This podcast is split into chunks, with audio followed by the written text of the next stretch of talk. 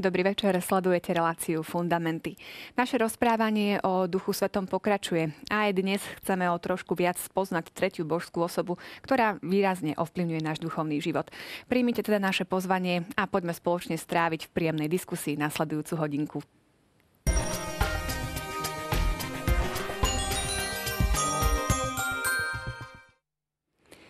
Pavel Strežo a otec Juraj Vitek sú dnes mojimi hostiami. Vítajte, pekný Ďakujem, večer. Pekný a poďme si spoločne pripomenúť, o čom sme hovorili minule, a to prostredníctvom súťažných otázok. Ako môžeme poznať Ducha Svetého?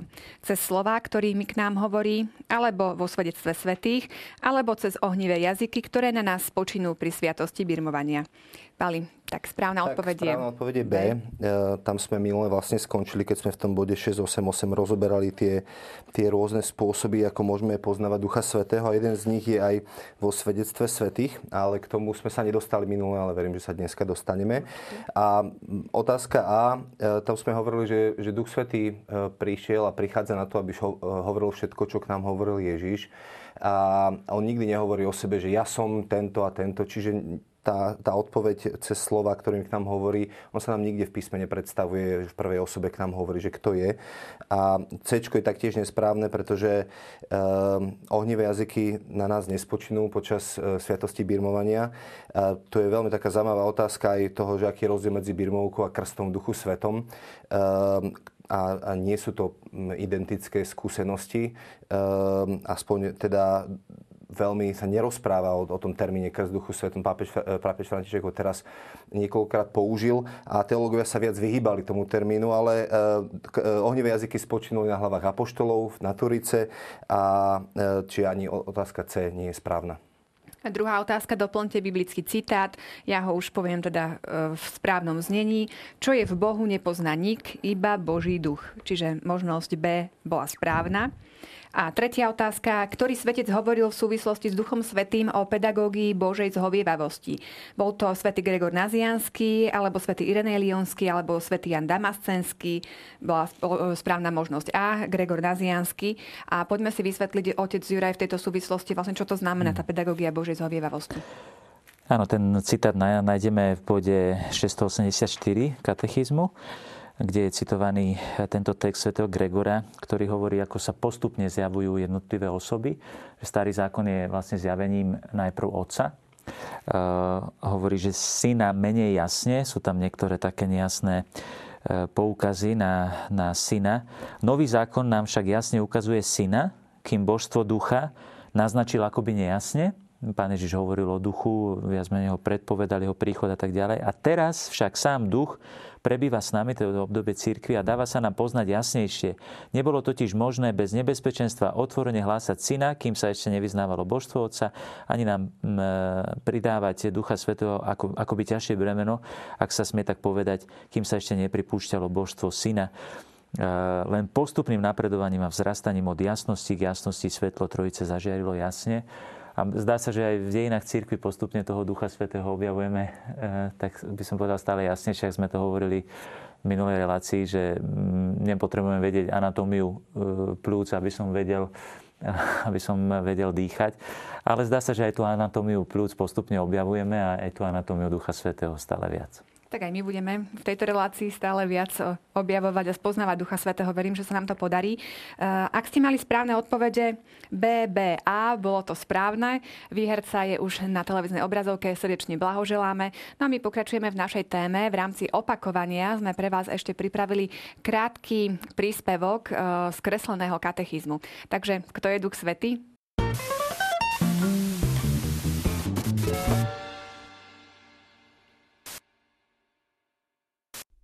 Kto je Duch Svetý? Duch Svetý je treťou božskou osobou v Najsvetejšej Trojici. Vychádza z Otca i Syna. Je láskou medzi Otcom a Synom. A teraz pre ľudí, ktorí nasledujú Krista a nechávajú sa posvecovať skrze sviatosti, je to napínavé. Svetý Pavol Apoštol píše – Božia láska je rozliata v našich srdciach skrze Ducha Svetého, ktorého sme dostali.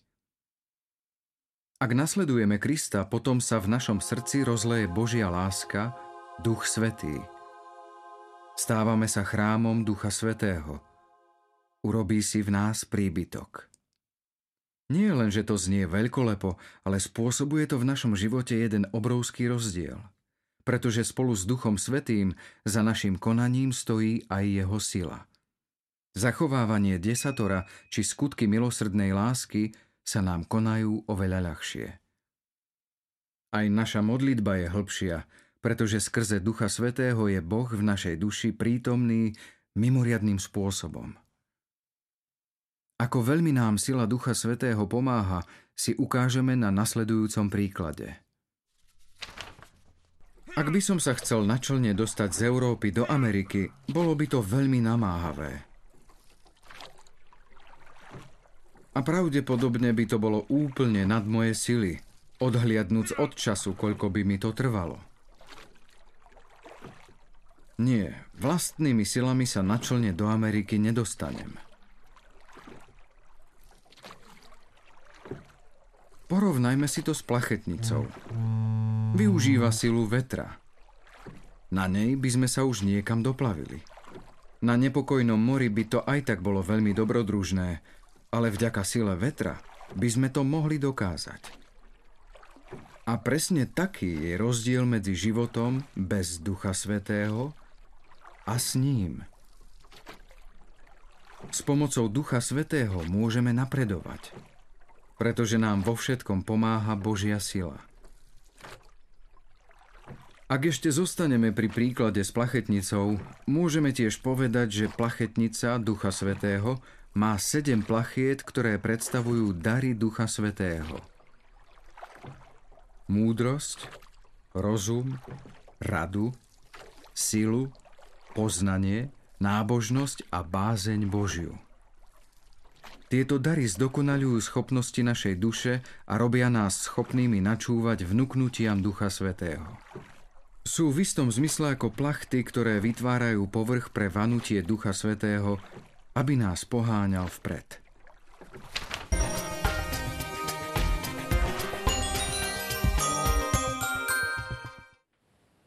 Toľko kreslený príspevok. Ja si myslím, že v rámci možností celkom názorne tam bolo uh, tak predstavené, kto vôbec je ten Duch Svetý.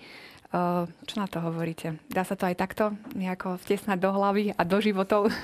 Tak už minule sme to spomenuli, že to slovo ruach, teda duch po hebrejsky naznačuje práve ten dých.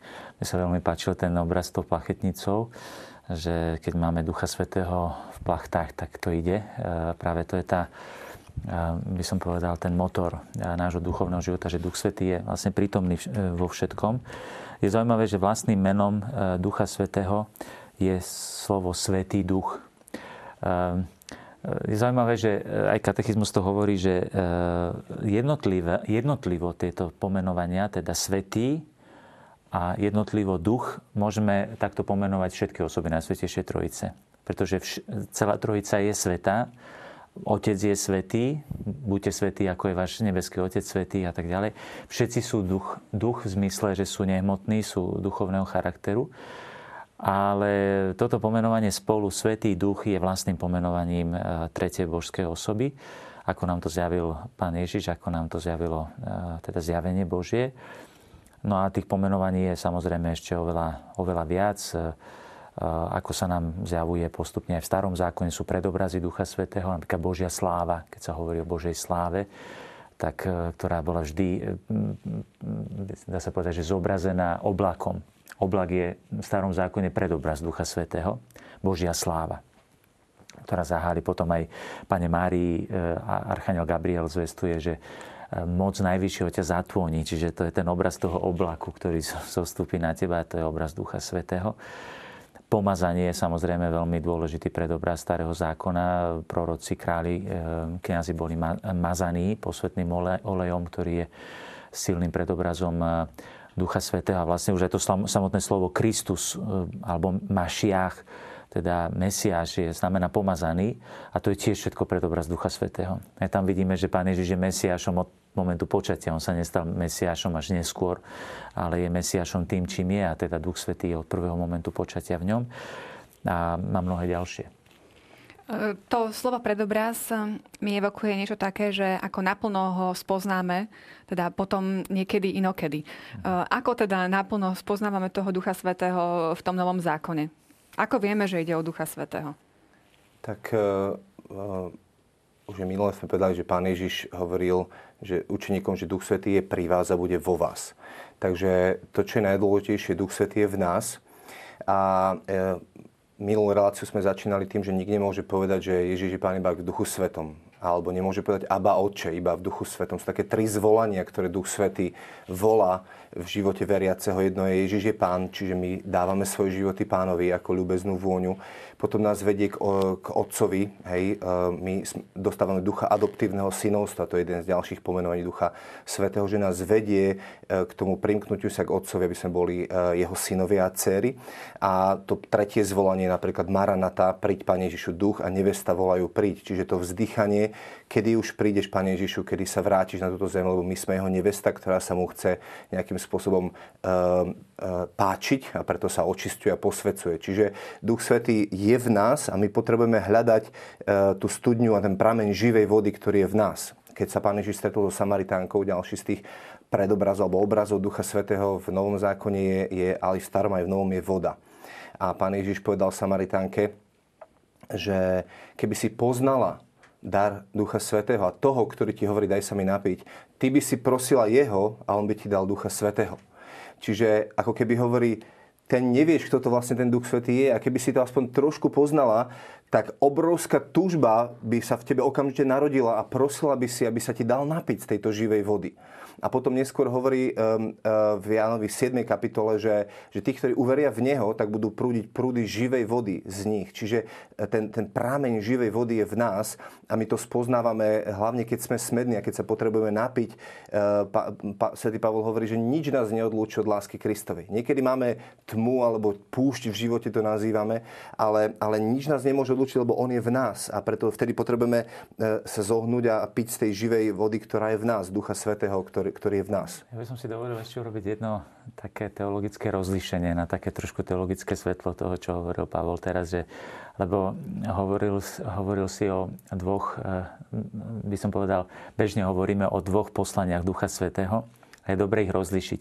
Takzvané viditeľné poslanie Ducha Svetého, to je, ktoré sa prejavuje, povedzme, na Turíce, ktoré sa prejavuje e, potom v tých jednotlivých miestach, ktoré sú spomínané v katechizme, ako je písmo, tradícia, učiteľský úrad cirkvi a tak ďalej. To sú všetko viditeľné veci, cez ktoré pôsobí Duch Svety. Ale potom sa hovorí v teológii aj o neviditeľnom poslaní Ducha Svetého a to je to poslanie do srdc ľudí. A ako je to možné, že že máme tie pramene živej vody v nás. E, ako je to možné? Tak máme to práve na základe toho, že Duch Svetý je poslaný v krste aby, tomu sa hovorí aj inhabitácia Najsvetejšej Trojice, čiže od momentu krstu v nás tajomným spôsobom prebýva Boh sám, Trojica, v, v veľkej hĺbke nášho srdca. A odtiaľ potom prúdia všetky tie, tie, tie prúdy živej vody aj Ducha Svetého, lebo on tam reálne je, lebo tam bol poslaný, tomu sa hovorí neviditeľné poslanie, prostredníctvom Božej milosti, ktorá je zase rozlišená na stvorenú a nestvorenú, lebo sme hovorili o tom, že Boh poslal Ducha Svetého, rozdial sa, Božia láska sa rozdiala do našich srdc. Ona sa rozdiala práve ako nestvorená milosť, čiže Duch Svetý osobne prebýva v srdci každého pokrsteného. Ale zároveň je tzv. stvorená Božia milosť, tej hovoríme posvedzujúca milosť, alebo posvedzujúca láska, to je stvorený dar Božej milosti, e, o tom sa teda hovorí viac potom už v tom traktáte o, o, o milosti, to je v ďalšej časti katechizmu, e, ktorá je, ja by som povedal, že je stvoreným darom, ktorý nám pomáha aby sa Duch Svetý mohol v nás prejavovať. Čiže Duch Svetý je v nás aj ako osoba nestvorená, ale aj ako Božia milosť, ktorá nás pôsobí. E, to sú tie prúdy živej vody, ktoré, ktoré vychádzajú. A vlastne umenie duchovného života spočíva v tom, aby sme sa naučili to, čo som hovoril aj v minulej relácii, zaradiť tú správnu rýchlosť, chytiť ten správny krutivý moment toho motora, aby začal, aby začal ťahať, lebo on tam je, on je úplne k dispozícii. Len, len problém je v tom, že častokrát je neúčinný a my ho potrebujeme objavovať ako ten skrytý prameň. Poďme ešte tak pre takú úplnosť si skompletizovať symboly Ducha Svetého. My sme už spomen- spomínali tú vodu. Katechizmus pekne ku každému vysvetľuje a hovorí o tom, ale aspoň jednou, dvomi vetami, teda Pali, ty si spomínal tú vodu, môžeme teda otec Juraj to pomazanie spomenúť? Áno, áno, to pomazanie, ako som to už spomenul, teda olej naznačuje aj Ducha Svetého. Ehm, ten sa používa aj v cirkvi už potom ako pomazanie sviatosným znakom birmovania. Napríklad aj pri krste dostávame pomazanie svetou krízmou. Máme, ehm, samozrejme, olej sa používa aj ako Duch Svetý je nazvaný tešiteľ teda má byť útechom, má byť tou nehou, ako už bolo spomenuté. A olej sa používal častokrát pri, pri liečení, takže mm, aj pri sviatosti napríklad pomazania chorých sa používa olej ako útecha, ako obraz e, teda a znak útechy Ducha Svetého. No a samozrejme samotné slovo Kristus znamená pomazaný. Um, no a potom sa spomína veľmi silný, silný symbol ohňa, Treba samozrejme pri každom tom symbole spomenúť, že symbol spočíva v tom, že sa v niečom podobá na Ducha Svetého a v niečom sa viac nepodobá. Čiže samozrejme, že oheň je, je krásnym obrazom, e, znamená narodenie a plodnosť života udeleného v Duchu Svetom. Oheň je symbolom pretvárajúcej síly pôsobenia Ducha Svetého. A prorok Eliáš e, povstal ako oheň, a ktorého slovo blčalo ohňom z ťa fakľa Takže e, to sú veľmi silné, silné obrazy. Svetý Pavol hovorí, ducha neuhášajte. Že práve ten oheň je symbolom toho, čo nazývame v duchovnom živote aj horlivosť, fervor, karitatis, že to je v duchovnom živote jedna z, jeden z najdôležitejších prejavov Ducha Svetého.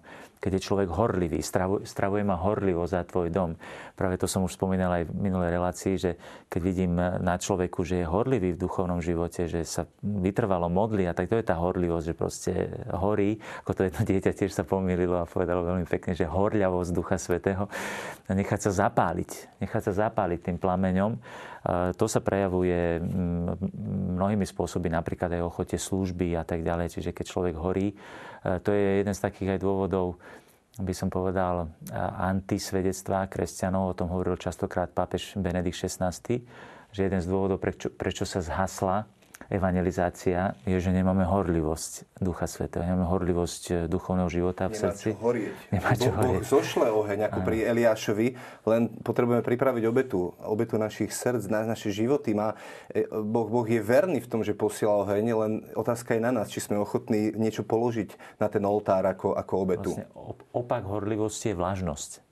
A to je v apokalypse tá vízia, že, že keďže nie si ani studený, ani horúci, už už ťa vyplúvam z úst. A tá vlážnosť kresťanov, hovorí pápež Benedikt, je jeden z najdôležitejších dôvodov antisvedectva kresťanov. V súčasnosti pápež František hovorí o duchovnom svetáctve, že v podstate je zaujímavé aj sveta Tereska, nedávno to spomenul pri novene k svetej Tereske aj otec biskup Haľko, a že je zaujímavé, že keď išla do, do, do Ríma, išla v takej púti, kde bolo veľa kňazov. A tam sa rozhodla, že svoj život zasvetí modlitbe za kňazov. Nevie sa celkom, že čo tam zažila s tými kňazmi. Zdá sa, že nie je nejaké veľké pohoršenie, ale skôr čo, čo ju tak akože priviedlo k tomu, že si uvedomila, že sú tu ľudia a keď, im, keď videla, že im chýbal ten zápal, že tá horlivosť im chýbala, tak vtedy sa rozhodla, že sa stane apoštolok, apoštolkou apoštolov. Že bude vlastne celý život sa modliť za tú horlivosť kňazov, lebo tam, tam je kde si ten prameň. No a potom sú tam... To, čo, to, čo je, eh, keď som sa pripravoval na reláciu, tak úplne som sa musel zastaviť pri čítaní týchto symbolov a musel sa začať modliť, lebo to, prečo študujeme katechizmus, je preto, aby nás to viedlo ďalej ku Kristovi. Hej. Každá katechéza má viesť ku Kristovi a, a do, do vzťahu s ním. A vyslovene som cítil, že, že Boh sa ma pýta, že, že či, či vnímam ja tieto symboly, lebo to, je, to, sú, to sú obrazy Ducha Svetého vo svojom živote. Hej, emalskí učeníci hovoria, že a či nám nehoreli srdcia, keď ku nám hovorila. Som si hovoril, že ešte stále v mojom živote to, že keď čítam Božie slovo, tak, tak, mi, tak mi horí srdce. Hej, alebo tak, keď som hovoril o tej vode, tak som hovoril, páne, daj sa mi napiť, ako tá Samaritánka. Som si e, tie citáty, čo my hovoríme z Božieho slova, tak ich nájdete e, ako poznámky dolu pod čiarou a doporučujem naozaj, e, aby, aby, aby si to diváci prečítali a preštudovali. A tak som hovoril, páne, chcem ja tiež sa viac napiť aj dnešný večer z teba. E, je tam to pomazanie, čo sme hovorili a potom keď taktiež na boku máte, máte tiež odvolávky na iné body katechizmu, tak ma to hneď hodilo na, na birmovku. Hej, Ježiš je pomazaný Duchom Svetým a my v Birmovke sme tiež pomazaní tým istým Duchom Svetým a tiež tam hovorí o tom, že názov kresťan je vlastne tiež od Krista, čiže sme pomazaní a, a hneď v tej súvislosti ma napáda citát, ktorý Pán Ježiš hovorí, že, že, že amen, amen, hovorím vám, že tí, ktorí, ktorí vo mňa uveria, budú sprevádzať tie isté znamenia, lebo ja idem k Otcovi. A tam je napísané, že je to Duch Svetý, ktorý naplňa sila, jeho, sil, jeho sila vychádza z nás. Čiže to nikto z nás nevie uh, robiť E, nadprirodzené veci, alebo to je, to je jeho sila, Duch Svety, ktorý potrebuje na nás spočinúť a prizna nás, aby, aby, aby tie veci sa začali diať. Tak som sa úplne musel zastaviť ten večer, keď som sa pripravoval a už som sa potom nepripravoval ďalej. Ja som sa iba modlil a hovorím, pane, ja chcem zažiť každý z týchto, z týchto znakov, aby si, aby si ty do môjho života vstupoval a, a, a aby som ho naozaj tak vnímal, ako, ako mi ho ty chceš, ty chceš dať. Potom, keď ho, ideme všetky tej prejsť, tak sme hovorili oblak, svetlo, to už otec Juraj hovoril, ale máme tam pečať. A je tam napríklad citát z Efezánom 4. kapitoly, že nezarmucujte svetého ducha Božieho, v ktorom ste označení pečaťou na deň vykúpenia. Hej, že krásny citát toho, že my môžeme zarmútiť Ducha Sveto, že Duch Svetý je osoba, že to není len nejaká sila, nejaká energia, ktorá v nás je, ale že ho môžeme zarmútiť. A, a tak som sa pýtal, že Duchu Svetý, v čom som ťa zarmutil za posledné obdobie? A, a tam je tá druhá časť vety, že sme označení na deň vykúpenia. Čiže my sme, my sme zapečatení pre ten slávny deň, kedy sa Ježiš vráti a keď budú naše tela e, vykúpené, kedy budeme plno spásy zažívať. E, a e, ako keby, kto má Ducha Svetého, tak ten má pečať. Hej, Rimánom 8.9 hovorí veľmi taký silný výraz, že kto nemá Ducha Kristoho, ten není jeho.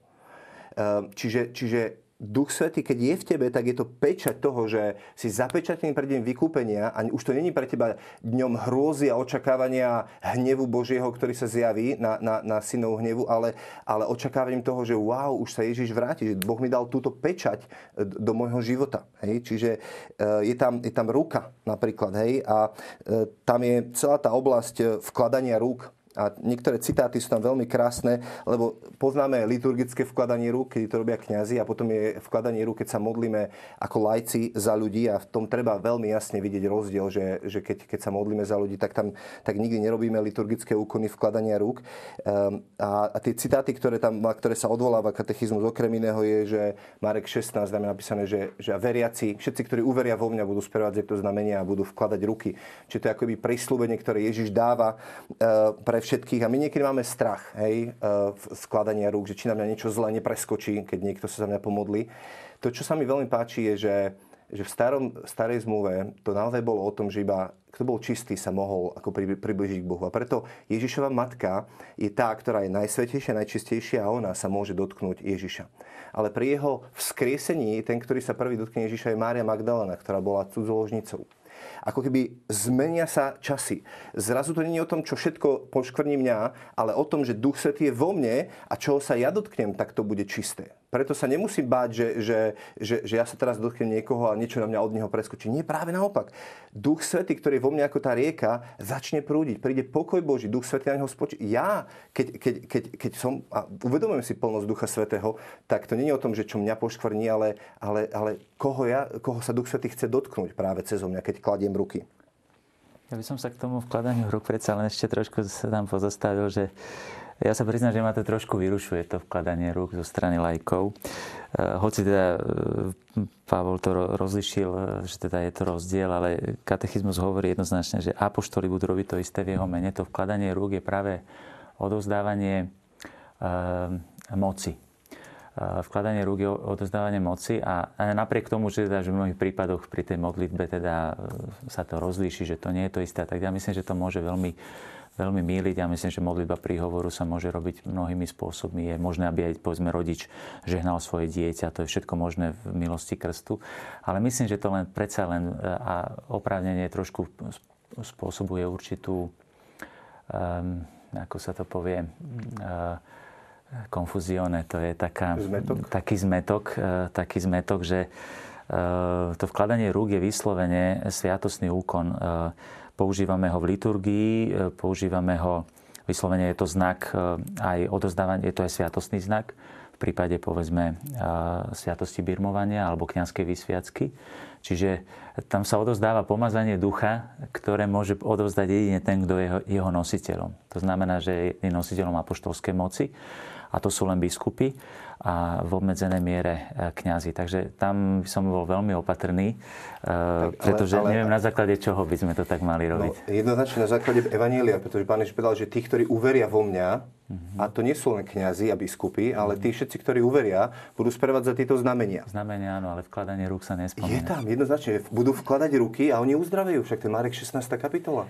Mm. A my nemôžeme revidovať Evangelium, keď nám to Ježiš ako keby dáva. Obávam, sa, e, môžem nájsť, môžem nájsť teda aj, aj dokumenty, kde církev sa k tomu vyjadruje, že v tomto by som bol veľmi opatrný. Myslím, že opatrný. môžeme si niekedy aj v budúcnosti bližšie pozrieť jednotlivé citáty, urobiť si presnú exegézu toho textu. Mm-hmm. Myslím, že je to na diskusiu, aby sme sa o tom porozprávali, aby bolo správne chápanie a jednotlivých úkonov, aj vedieť, to, čo je prečo. Pekné, je to, že Cirkev je charizmatická a hierarchická. Obidve v jednom. A my tu reprezentujeme aj kňazov, aj lajkov. A to je vynikajúce. To sa mi páči práve na, týchto, na týchto reláciách, že, že môžeme ako keby každý dať ten svoj pohľad a pritom ako keby zachovať si každý tú svoju časť a súčasne uh, mať úctu k tomu, k tomu druhému. Čiže my lajci sa potrebujeme učiť vnímať ten, ten liturgický úkon a, a je tu tá hierarchická časť cirkvi a potom je tu charizmatická časť cirkvi, pretože Duch Svetý sa naozaj vkladaním rúk udeluje. Viete, koľkokrát som sa aj modlil za ľudí a ľudia prijali Ducha Svetého, ten krst Duchom Svetým, o ktorom,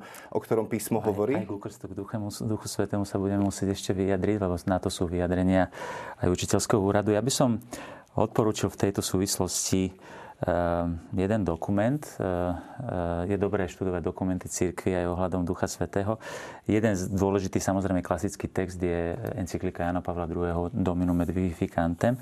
Ale toto je dielo, ktoré by som teda odporúčal, len problém v tom, že ešte nemáme na Slovensku vydané v Slovenčine. Už som urobil aj kroky, aby bolo teda vydané oficiálne. Pápež František ho odporúča pri každom stretnutí s charizmatickou obnovou. Volá, volá sa to, že dokumenty z Malines. Totiž to pápež blahoslavený Pavol VI ešte vlastne v tých koncilových a pokoncilových rokoch chcel nejakým spôsobom aj charizmatickú obnovu, by som povedal, viesť. A vtedy vymenoval konkrétneho kardinála, kardinála Suenensa, aby sa stal vlastne e, zakladajúcim takým členom komisie, ktorá sa mala venovať aj charizmatické obnove a dať jej solidné cirkevné základy. A výsledkom toho sú tieto dokumenty z Malines. Pápež František už niekoľkokrát odporúča tento dokument e, práve e, charizmatikom ako takým.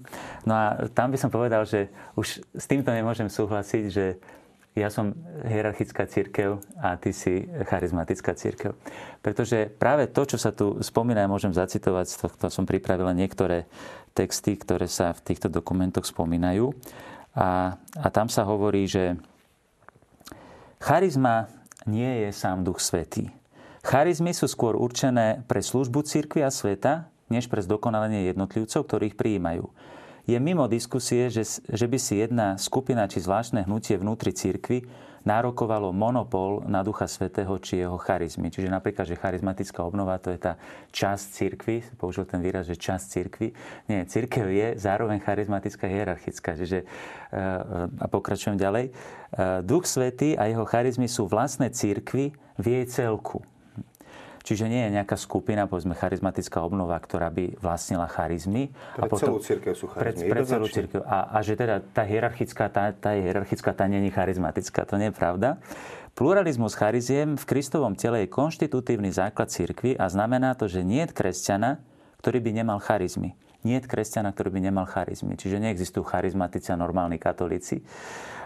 V cirkvi nie je pasívnych členov. Nie je kresťana, ktorý by nemal funkciu, službu alebo úrad. Dary milosti sú rozličné, píše svätý Pavol v slávnej 12. kapitole 1. listu Korintianom, ale duch je ten istý. Aj služby sú rozličné, ale pán je ten istý. A rozličné sú aj účinky, ale Boh, ktorý pôsobí všetko vo všetkých, je ten istý. Každý však dostáva prejavy ducha na všeobecný úžitok. A potom hovorí, a tento dokument z Malines, každý kresťan je charizmatik a preto mu je zverená služba pre církev a svet. Čiže charizmatik som aj ja, charizmatik si aj ty, charizmatiky aj Janka. Všetci sme charizmatici. Ale charizmy majú rozličnú dôležitosť. Hm? A tu, toto je veľmi dôležité. Tie, ktoré sú priamo určené pre budovanie spoločenstva, majú najväčšiu hodnosť. Hm? A to sú ktoré? To sú charizmy, ktorým hovoríme hierarchia. Čiže už samotná hierarchia je charizma Ducha Svetého. Sú není dve časti cirkvy charizmatická a hierarchická. A to povedal Jan Pavel II na stretnutí hnutí v 98. Toto hovorí, toto hovorí dokument z Malines, ktorý odporúča pápež František. A v cirkvi Boh niektorých ustanovil poprvé za apoštolov, čiže to je prvá charizma, najdôležitejšia ducha sveto pre budovanie Božieho tela, apoštolské, apoštolský úrad. Po druhé za prorokov, po tretie za učiteľov, potom sú zázraky, ďalej dary uzdravovať, pomáhať, viesť dar rozličných jazykov. To sú tie nižšie dary e, charizmy Ducha Svetého. Nejde teda o to postaviť do protikladu církev ako inštitúciu a charizmatickú církev. Ako napísal svätý Irenej, kde je církev, tam je duch a kde je duch Boží, tam je církev. No a potom vlastne prichádza, e, čo je strašne dôležité, e, toto sú charizmy pre budovanie e, Božieho tela, Kristovho, teda církvy. Čiže to nie sú dané, charizmy nie sú dané na posvetenie moje, keď mám tú charizmu, povedzme som kňaz, nie je v prvom rade daná na moje posvetenie ten, tá charizma, že som kňazom. Ona je daná na posvetenie a budovanie Božieho tela, e, Kristovo, teda církvy. Ale to, čo je, svätý Pavel potom v 13. kapitole hovorí, keď hovorí o týchto všetkých charizmách, Inak on hovorí, že tá najvyššia charizma, teda apoštolský úrad, ten má posudzovať aj užitočnosť alebo neužitočnosť, autentickosť alebo neautentickosť chariziem, hovorí o tom neporiadku ohľadom darov jazykov a tak ďalej. A to tam rieši, že radšej povedz niečo zrozumiteľné, ale nech je to pre budovanie Kristovho tela podobne. Čiže aj rieši konkrétne neporiadky, ktoré sa v tomto v cirkvi vyskytli. Ale potom hovorí, keď hovorí o tých jednotlivých charizmách, hovorí, ale ja vám ukážem ešte znešenejšiu cestu. A vtedy hovorí o najvyššom dare, Ducha Svetého, ktorý je daný pre posvetenie jednotlivca, teda mňa konkrétne, a to je dar lásky. To je tá posvedcujúca milosť, cez ktorú Duch Svetý je rozjatý do našich srdc. A vtedy hovorí o viere, nádeji a láske, že to sú, a najvyšší dar je láska. A to je to, čo my v cirkvi nazývame svetosť. Čiže svetosť je v podstate e, naj, najväčšia forma e, pôsobenia Ducha Svetého, pretože e, to je to, čo Duch Svetý e, k čomu smeruje. Všetky ostatné dary smerujú k tomu, aby sme sa posvetili, aby sme sa zbožstvili, aby sme rástli vo svetosti. A preto svetí sú to pravou tvárou církvy. Ja, ja by som ale rád doplnil niečo. My niekedy to dávame do protikladu, hovoríme, buď lásku si vyber, alebo ostatné nižšie charizmy. To tak vôbec nie je. Keď sa číta list Korintianom, tak neboli kedysi kapitoly. To je 12. kapitola, ktorá píše o charizmách, 13. ktorá hovorí o láske, ale hneď 14. kapitola, prvý verš hovorí, a preto stíhajte lásku, ale horlivo túžte za duchovné dary, najmä aby ste prorokovali, a už ich zase vedie k tomu, že proroctvo, dar jazykov a ďalšie veci. Čiže ono sa dá prorokovať e, z spíchy a dá sa prorokovať z lásky. Hej? To, tá, tá láska je, je motív, s ktorým ja um, ako keby slúžim tými charizmami, ale charizmy sú, samotné charizmy sú prejavy lásky Boha. Však uh, uh, čo iné je, je krajšie, ako keď Boh urobí niečo špeciálne len pre mňa. To je napríklad to, že, že mám neriešiteľnú situáciu a Boh do nej vstúpi a, a, a, a porieši to. Čiže my nemôžeme dávať do protikladu a povedať jedno alebo druhé, pretože, pretože Pavol jasne hovorí v 14. kapitole 1. verši, že stíhajte lásku a horlivo túžte z duchovné dary. Čiže to je jedno a druhé a pretože nimi sa buduje církev. Hej? Áno, veď, e, ja, vám to... do toho, ja vám do toho skočím. Možno sa aj televíznym divákom zdá, že sme trošku odbočili. Aj sme neodbočili, aj sme odbočili. Mm. Možno pre také upresnenie. Čo sa týka cirkvi charizmatickej, hierarchickej, k tomu sa dostaneme a myslím, že už o niekoľko mm. stretnutí, pretože nás bude čakať kapitola o cirkvi, takže tam si to vydiskutujeme. Naozaj sa teším na túto debatu, lebo Áno, to je, je skôr to... E, téma, ktorej sme sa dotkli preto, lebo v tom bode 688 sa spomínajú tie miesta, kde poznávame Ducha Svetého. Áno, a, práve... a teraz vlastne ideme dokončiť to, čo Áno. sme kde sme skončili minulú reláciu, aby bol v tom trošku e, poriadok. E, takže ešte dokončíme tie symboly. V katechizme sa spomína ešte prst a holubica. Myslím, že to sú známe aj názorné symboly, ktoré môžeme vidieť v chrámoch, kde ide o Ducha Svetého. No a teraz uzavrime teda túto kapitolu symbolov Ducha Svetého, prejdime k prejavom a k poznaniu Ducha Svetého. Minulé sme spomínali, že Ducha Svetého poznávame v písmach a v tradícii. Poďme podľa toho zoznamu, ktorý je aj v katechizme, dotkneme sa opäť aj tých chariziem, len aby sme to mali uh, v kope a že toto teda je nejaká jedna téma. Takže ideme k učiteľskému úradu cirkvi. Môžu si aj televízni diváci nalistovať bod 688 aby vedeli teda, že pokračujeme v týchto bodoch. Vysvetlíme si, čo je to ten učiteľský úrad cirkvi. Mm-hmm. Tak učiteľský úrad cirkvi je práve tá jedna z tých najväčších chariziem e, Ducha Svetého, ktorá je daná pre budovanie Kristovho tela cirkvi. E, keď sa spomína napríklad u Sveto Pavla, ako som to citoval práve tento 12. kapitolu, keď sa hovorí proroctvo, e, proroctvo znamená stať sa hlasom Božej pravdy v konkrétnom historickom okamihu. Tak najvyšší prorocký úrad je úrad, učiteľský úrad cirkvi. Že svätý Pavol myslí na toto. Je to v prvom rade ten, tá charizma, ktorú dostali apoštoli. Potom samozrejme existuje proroctvo, ktoré vyplýva z, z, z, zo sviatosti krstu. Zo sviatosti krstu to je všeobecné kňazstvo. E, povedzme, rodič sa stáva prorokom pre svoje dieťa Stáva sa, e, povedzme, laický veriaci sa môže stávať e, prorokom vo svete, samozrejme vlastným, vlastnou úlohou e, lajkov, ako hovorí druhý vatikánsky koncil, je, je byť prorokmi v, vo svetskom prostredí. Čiže laik vo svojej podstate nedostáva v prvom rade úlohu posvedcovať Boží ľud. Ten dostáva ten, ktorý je nositeľom úradu charizmy, ktorá je daná posvetným rádom, teda biskupskou, kňazskou alebo diakonskou vysviackou.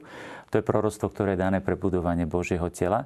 Samozrejme, e, laik má na tomto účasť, e, hovorí o tom, e, napríklad je zaujímavé, že církev nemôže viesť niekto, kto nemá, kto nemá úrad apoštolský, teda že nemá tú najvyššiu charizmu. Hm apoštolského úradu.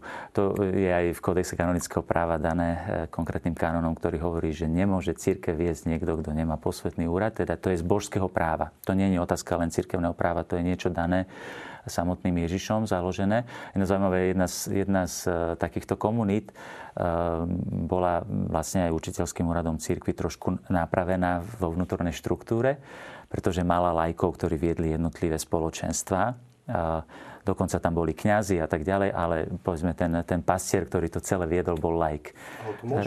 Církev proti tomu, e, proti tomu zasiahla, že takýmto spôsobom sa to nesmie robiť, pretože to vlastne protirečí samotnej, samotnej štruktúre církvy a jej povahe. Takže to je, to je vec, ktorá e, je... Poďme teraz, je, myslím, že Pali, ty na to narážaš, že sú mnohé spoločenstva, ktoré vedie like a nie je to tým, že sú potom e, ako keby zastrešuje ich nejaká musíme, musíme, duchovná osoba? Musíme rozlišovať církev v jej štruktúre a musíme rozlišovať neformálne združenia veriacich, e, na ktoré majú, povedzme, laické združenia majú možnosť sa združovať samozrejme. Mali by byť samozrejme, ak sa majú nazývať katolickými, mali by mať schválenie štatútu, ktorý je podlieha apoštolskému úradu, to znamená biskupovi.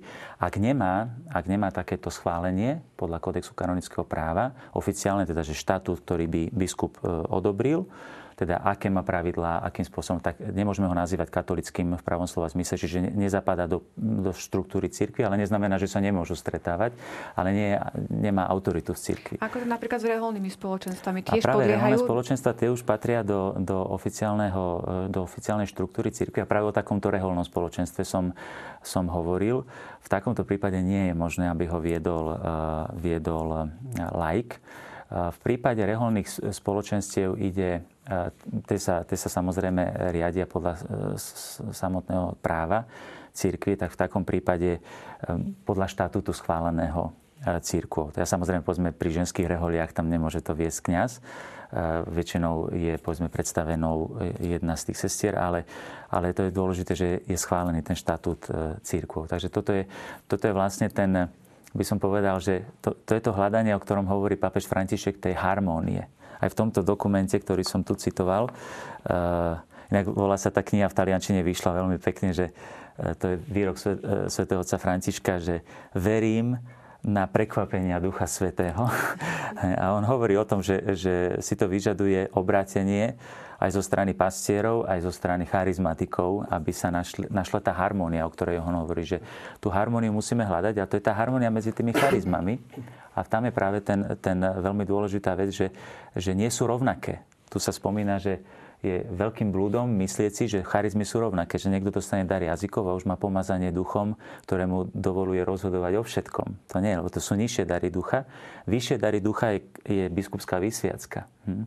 To je najvyšší dar e, v tých zoznamoch svätého Pavla, ktorý slúži na budovanie Božieho tela. Preto tomuto daru sa musí podriadovať ten nižší dar Ducha Svetého.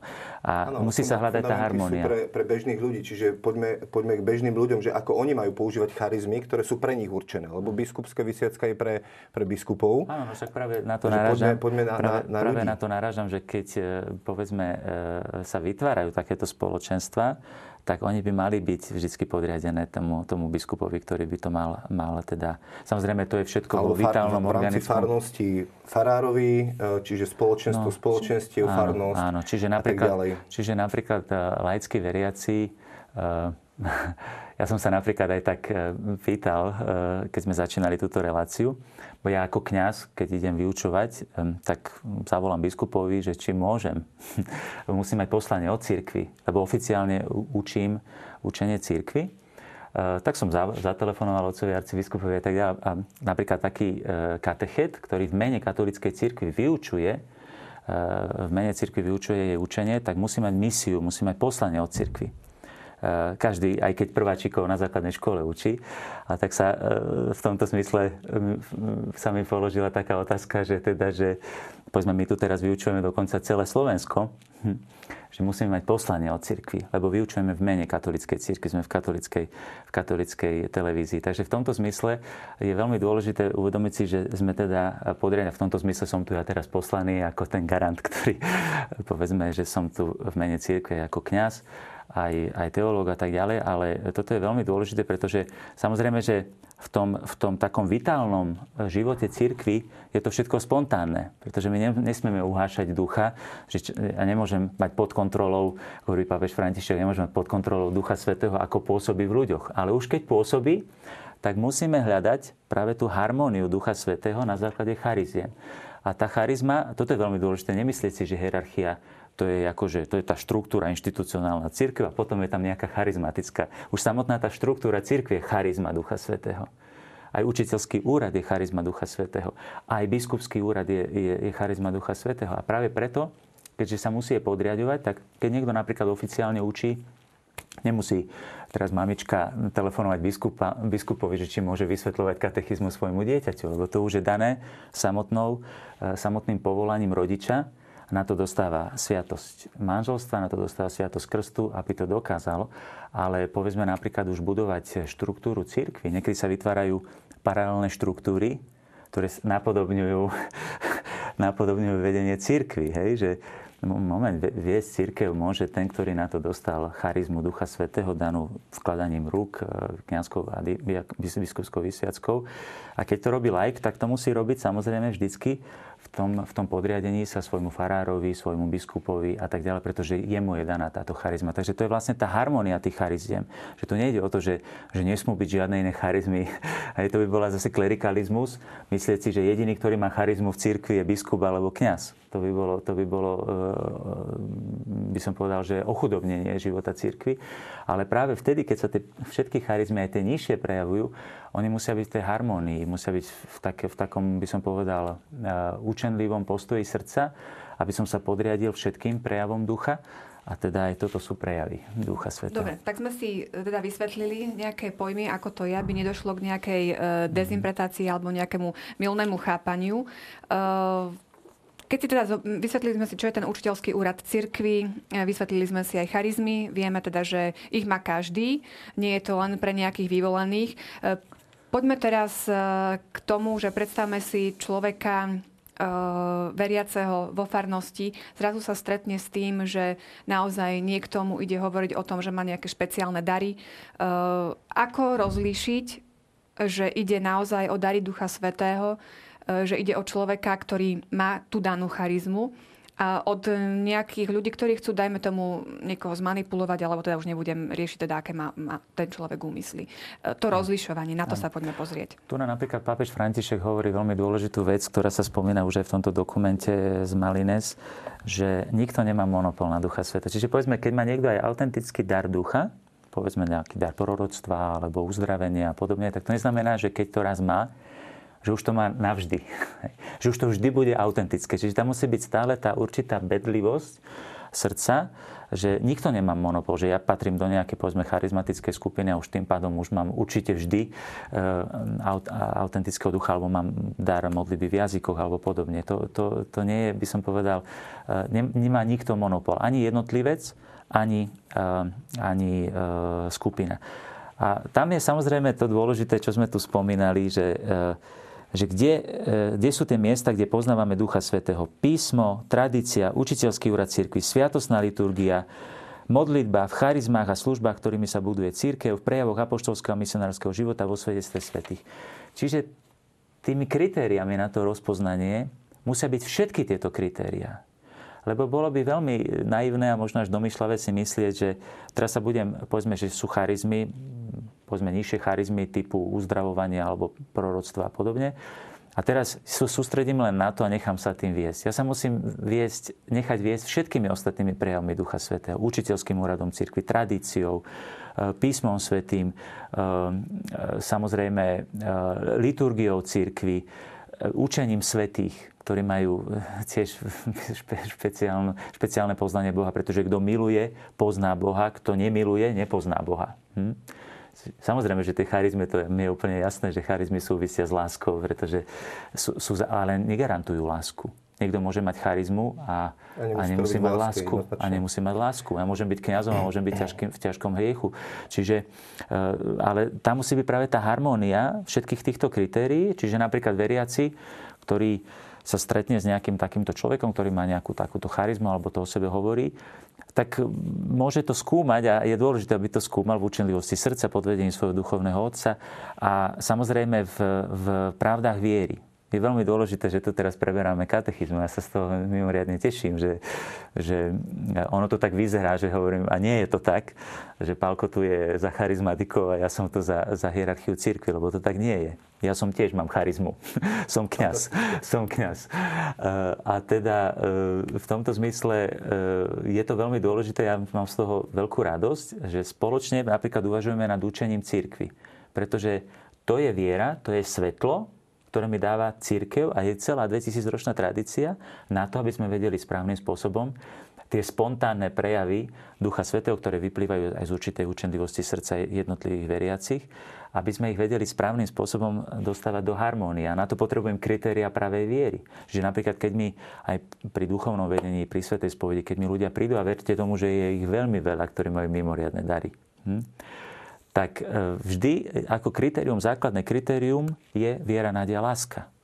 To sú skutočne bezprostredné spôsoby, ako sa môžem zjednotiť s Bohom. To hovorí svätý Pavol v tom list, 13. kapitole listu Korintianom v súvislosti s charizmami. A tak nám zostávajú tieto tri. Viera, nádia, láska. To sú tie najsilnejšie kritéria na rozlišenie toho, čo je správne. A viera, to je úkon rozumu, ktorý dáva súhlas zjavenej pravde, ale musím, potreb, musím ju poznať, tú, tú pravdu. Preto ten katechizmus študovať je veľmi dôležité, pretože mi to dáva to teologické svetlo na rozlíšenie toho, čo je, čo je pravdivé a autentické a čo nie je autentické v cirkvi. Ja by som uh, uh, tak prakticky možno iba doplnil otázku, že teda ako rozpoznať uh, nejakú charizmu a tak ďalej. No keď základnou bunkou cirkvi je rodina keď si to prirovnáme, tak ja vidím svoje deti a pozerám na ne, e, čo, čo, e, v čom sú dobrí, čo ich obdarovanie a tak ďalej, tak každý veriaci vstúpi do toho spoločenstva cirkvi a v malej skupinke alebo, alebo v tom hnutí, ktorého súčasťou, napríklad v Dolnom Kubine máme hnutie modlitev Mati, ktoré má 25 modlitebných skupiniek. Hej? A e, to znamená, máte veľké spoločenstvo a sú tam malé skupinky a tie žienky sa učia práve v tých malých skupinkách, e, že jedna má dar služby. Hej? Lebo charizmy nie sú len v Korintianom 12. kapitole, ale v Rímanom 12. kapitole. Je tam napríklad eh, charizma služby. Jeden má dar služby, tak nech slúži eh, tým darom. Je tam charizma dávania. Hej? Že niekto má, má, má povolanie v cirkvi dávať. A nevidím veľa ľudí, ktorí sa modlia za to, že Pane, daj mi viac milosti, aby som viac majetku svojho rozdal. Hej? Čiže máte rôzne dary, ktoré tam sú a práve vtedy, len keď vstúpite do interakcie medzi ľuďmi, tak vtedy spoznáte, že, že akú charizmu vlastne Boh nedal. Čiže začnem niečo robiť a potom zistím, že, že, že toto to nie je. No, skúsim tu, v tejto oblasti a, a e, sú tam vedúci spoločenstiev jednotliví a, a ako, ako tí otcovia a, a oni pomáhajú rásť tým, tým ľuďom na to, aby, obda, aby našli svoje obdarovanie, aby hľadali to, kde, kde Boh chce, aby, aby v tom tele cirkvi, ktoré má veľa buniek a, a údov, aby, aby to správne fungovalo. Ešte si myslím, že je dôležité, uh, aj z toho rozprávania mi tak vyplynulo, že možno keď nás počúvajú nejakí televízni diváci, tak si povedia, áno, hovoríte tu, že každý má nejakú charizmu. Uh, čo mám ja. Hej, že čo sú to vlastne tie charizmy, lebo to znie tak strašne duchovne, tak uh, jednoducho, že to, akože, to patrí niekomu inému, ja nie som toho hodný. Hej, tak toto si ozrejmime. Zopakujem, už som to povedal už niekoľkokrát, ale zopakujem to. Charizma je akýkoľvek dar Ducha Svetého, ktorý dostáva jednotlivec, aby mohol obohatiť církev, aby ju mohol budovať. Áno, tomu rozumiem. A týchto, a týchto darov je nespočetné množstvo. To sú nie len zoznamy svätého Pavla, ani len v Korintianom, ani len v Rímanom. Tých, tých e, prejavov je strašne veľa, ktoré môžu, môžu byť e, teda Samozrejme, tie, ktoré sa tam spomínajú, to sú tie proroctvo a tak, a tak ďalej, dar jazyku a tak to sa môže, môže byť niekomu vzdialené. Hm? Povedzme, tá služba už môže byť e, taká veľmi, by som povedal, ja by som to upresnil, že dar služby to nie je len pre niektorých, lebo každá charizma je služba. Svetý, Svetý otec František napríklad hovoril, že nepáči sa mi moc e, ten výraz líder v cirkvi. Medzi charizmatikmi sa to hodne používa. On to práve charizmatikom hovoril, že Viete, rad, radšej používam výraz služobník. Viete, že aj pápež sa má najvyššiu charizmu v cirkvi pre budovanie e, Kristovho tela. On má Petrov úrad, to je najvyššia charizma a on sa podpisuje sluha sluhov Božích. Že je to služba, aj samozrejme kňazstvo, biskupská služba. Aj ju tak nazývam biskupská služba, že ono je to vždy služba. No ale potom sa myslí na také tie služby a tými by sa malo podľa mňa aj vždy aj v tej výchove takej kresťanskej charizmatickej začínať, že vnímať všetko ako službu. Že napríklad ja pamätám si svojho času, ako to hovorila na charizmatickej konferencii v Čechách moja dobrá priateľka Katarína, Kateřina Lachmanová, ktorá má na starosti charizmatickú obnovu v Čechách, tak veľmi pekne povedala, že zatelefonoval mi jeden, ktorý mi hovorí, chcel by som slúžiť, budem učiť, zožente mi, zožente mi halu, 5000 ľudí a ja prídem slúžiť, budem ich vyučovať. Hm?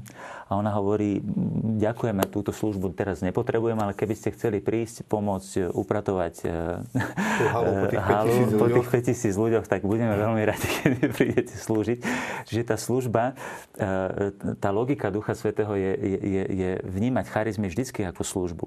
Lebo vždycky je nebezpečenstvo aj pre hierarchické charizmy, ako sú teda biskupský úrad alebo kňazský úrad, ale aj pre iné, že vnímať ho ako určitú elitu, ako niečo, čo ma robí vyšším a dôležitejším než ostatní. Nie, a, a tieto charizmy služby tých je toľko veľa, že stačí sa poobzerať okolo seba a naši, naši diváci nemusia dlho rozmýšľať, pretože každý deň sa im bude ponúkať e, veľmi veľa e, prostriedkov, ako môžu slúžiť cirkvi. Dôležité je to, že, že je to nadprirodzená milosť veľakrát, že to neviem z vlastných síl len vyprodukovať, ale že ma Boh uschopňuje na to, aby som to povolanie, lebo keď Boh dá nejaké povolanie, tak potom dá aj uschopnenie, aby sme to vedeli urobiť. A, eh, a veľakrát práve charizmy sú, sú, sú, sú spôsob, akým môžeme sa dotknúť srdca človeka a, a priniesť mu potom Boha. Lebo cieľom není odslúžiť charizmu alebo nejako vyslúžiť charizmu, ale cieľom je, aby toho človeka sme pritiahli k pánovi. Hej, preto mu prorokujeme, hej, prichádza ako, ako z frfloša a hundroša urobíte úctievača. A Ježiš nám ukazuje v Evangeliu. Prichádza Filip za Natanelom a hovorí, našli sme Mesiaša. Čo tak môže v Nazarete byť také dobré? No poď sa pozrieť. No tak ide frflajúc, hundrajúc a Ježiš použije prorocké slovo a slovo poznania. A povie mu, že aha, pravý Izraelita, v ktorom nie je tlstý. Čo je to prorocké slovo? Ocko, ako vidíš tohto človeka? A on mu odkryje niečo, čo nedokáže človek vlastnými očami odsledovať a ukazuje mu, že toto je, toto je človek, ktorý má tak úprimné a priame srdce, to je pravý Izraelita. A on hovorí, ty, a ty odkiaľ ma poznáš? A používa slovo poznania, to znamená niečo, čo dostal zjavené a nemohol to vedieť. Videl som ťa ešte pod figovníkom, keď ťa Filip zavolal. A on zrazu, ty si Mesiáš, syn živého Boha.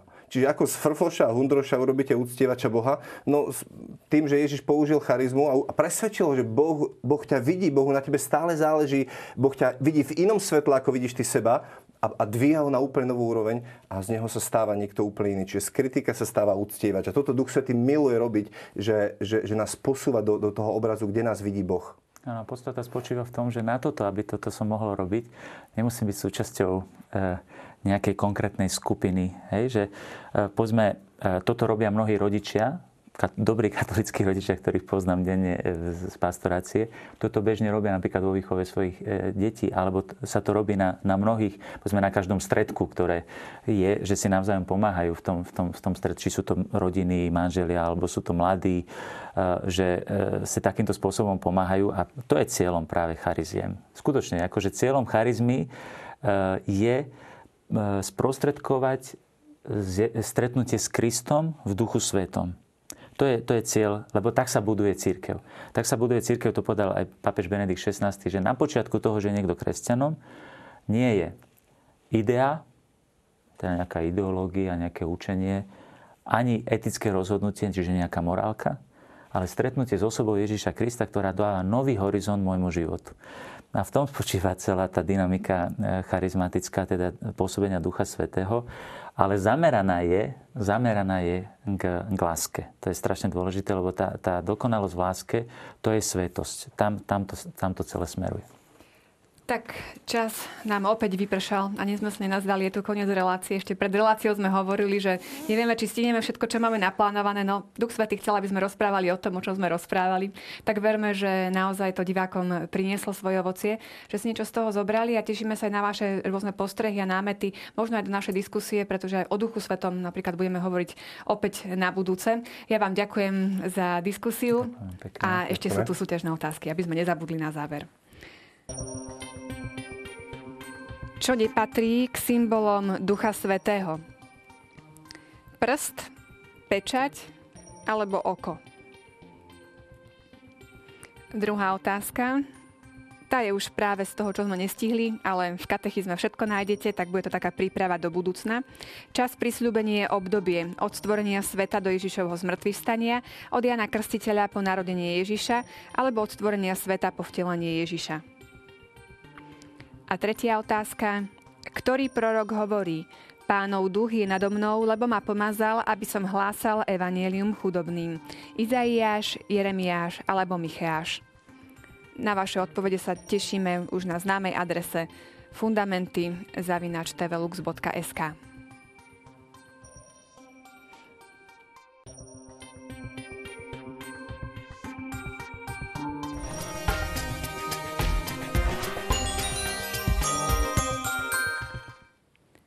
Ďakujem, že ste boli našimi spoločníkmi aj počas tejto večernej hodinky. Teším sa na vás aj na budúce. Majte sa pekne, dovidenia.